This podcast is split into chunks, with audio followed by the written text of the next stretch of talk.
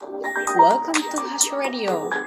This program is supported by ユー HASHU です。今日は日曜日でした。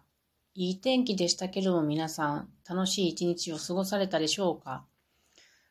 私は今日も暑くてね、本当に何でしょうかね、このじゅういちがつももうとおかに近づくというのに、じゅうにじ頃にはね、部屋の中でにじゅうきゅうどありましたよ。なので、昨日もですけど、今日も私は半袖で過ごしておりまして、真夏と全く変わらない格好で過ごしております。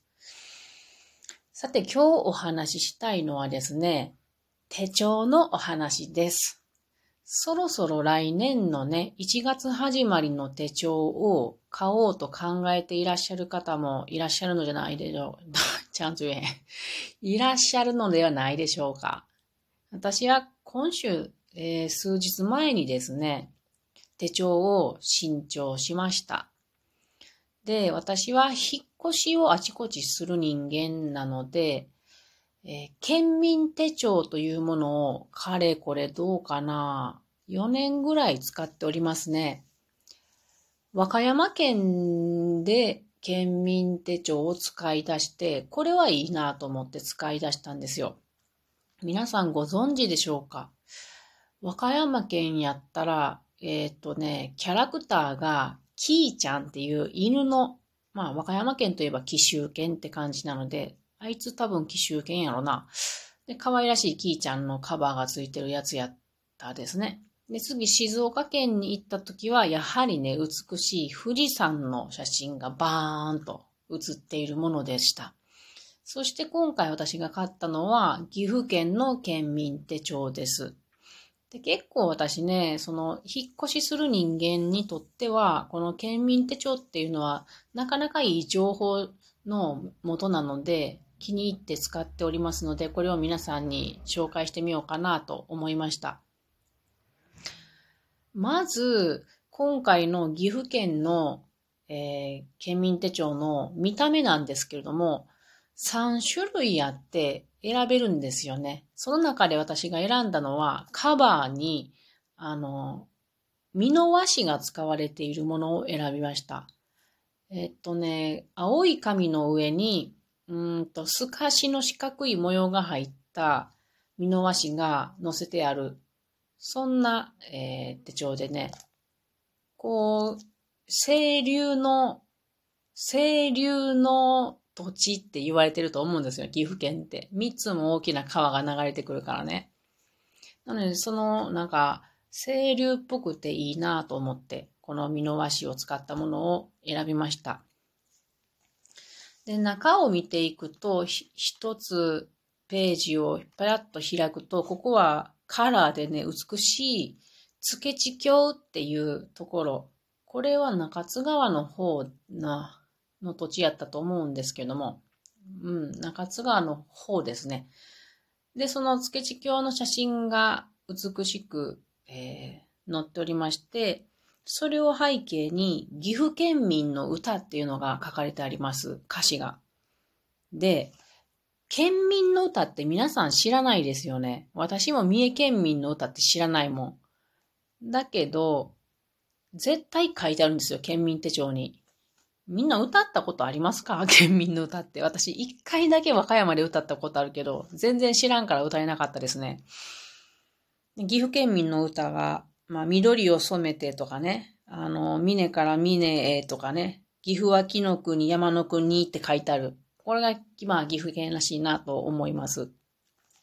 で、次のページを開くと、岐阜県の行政区画の図があって、これすごい助かりますね。つまり地図なんですけれども、えー、っと、その、県を大まかにパートに分けますよね。それが書いたのすごい助かりますね。まあ、飛騨県域とか、中濃県域とか、岐阜県域とか、西濃県域とか、東濃県域とか分かれておりまして、県外から来た人間にはこれはすごく助かるものでございます。で、その中にあの市町村が書いてありまして、県章のマークとかも書いてあります。で、そっからはスケジュール帳、普通の何、何にもこう岐阜県っぽくない普通のスケジュール帳が始まりまして、で、それが終わったところにですね、まあちょっとメモのページが入りまして、メモのページにはこのゆるキャラのみなもちゃんかくんかわからんけど書いてあって、でその後にですね、まあこっからまた面白いページが始まるわけです。こっからは岐阜県の世界に誇る遺産が書いてあります。岐阜県が誇る遺産といえば、やはりね、白川郷やと思います。これはユネスコの世界文化遺産だそうです。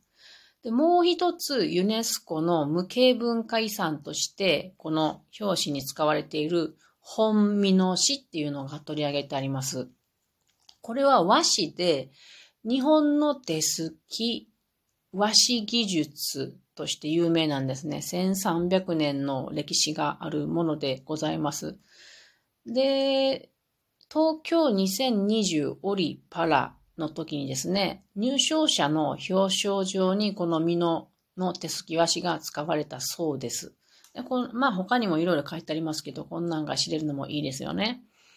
で、その後めくりますと、今度はミュージアム系となりまして、えっとね、岐阜に各務原っていうところがあるんですけど、そこに航空宇宙博物館っていうのがあるんですね。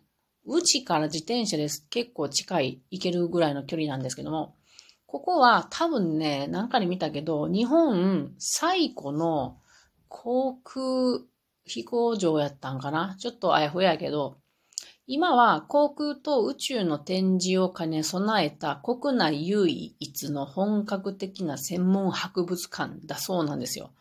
でね、うちも、あの、その、今自衛隊のその飛行機が練習してますけれども、それが通る下なんでめちゃくちゃうるさいですけど、一回この博物館も行きたいなと思っています。そうしてもう一つ岐阜が、えっと、有名なものとして、関ヶ原古戦場記念館がありますね。これも案内がしてあります。そして次に行きますと、これはね、大事なことですね。エスディージーズ の案内がしてあります。岐阜県は エスディージーズ の未来都市だそうで、こんな行動をやってみようということで、目標じゅうななが書かれてあります。で、バートめくって裏表紙に行くと、岐阜のローカル鉄道路線図とグルメが紹介してあります。岐阜県のローカル鉄道結構魅力的やなと思って気になってるんですけど、よっつありますね。養老鉄道、垂水鉄道、長良川鉄道、明智鉄道なんですね。で、グルメっていうのがどんなもんがあるかなって考えたんやけど、そんなに私はまだ知らんから浮かばへんのけど、ここに書いてあるのによると、冬柿。これ岐阜県。で、あゆ菓子。これも岐阜県かな。あと、水まんじゅう。これに至ってはよくわからんな。いちご。わからんな。五平餅。うーん、そうか。いや、愛知県も岐阜県もあるもんね、これ。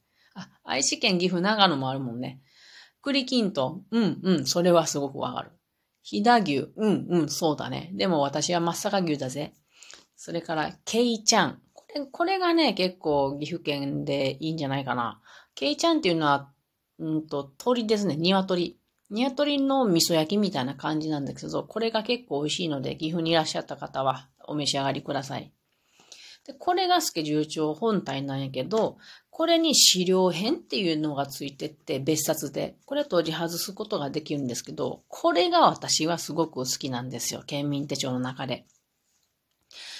まあ、県の花、とか、県の鳥とか、県の木とか、県の魚は何だとか書いてあったり、あと、うーんと、統計が書いてあるんですね。これで県の様子がよくわかるんですよね。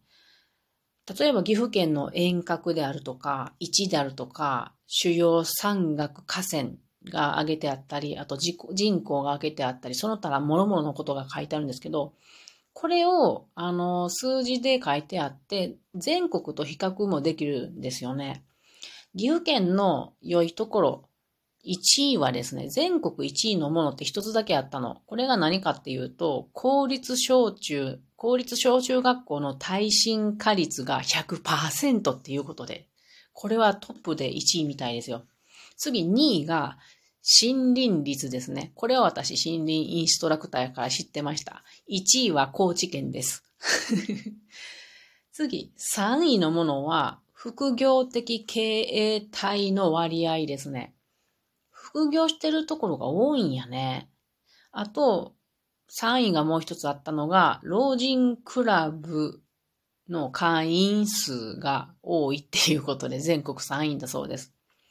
なんか楽しそうやね。このいいものと比較しても、もちろん悪いものもあるんですよ。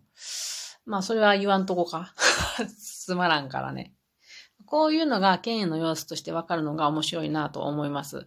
あと、統計もいろいろ書いてありますね。あ、統計は言った今。あと、名簿ね。歴代の知事であるとか、国会議員であるとか、県議とか、あと、観光庁などの所在地とか、病院とかもずらっと書いてあります。住所、電話番号まで書いてあるから、何かあった時バッチリです。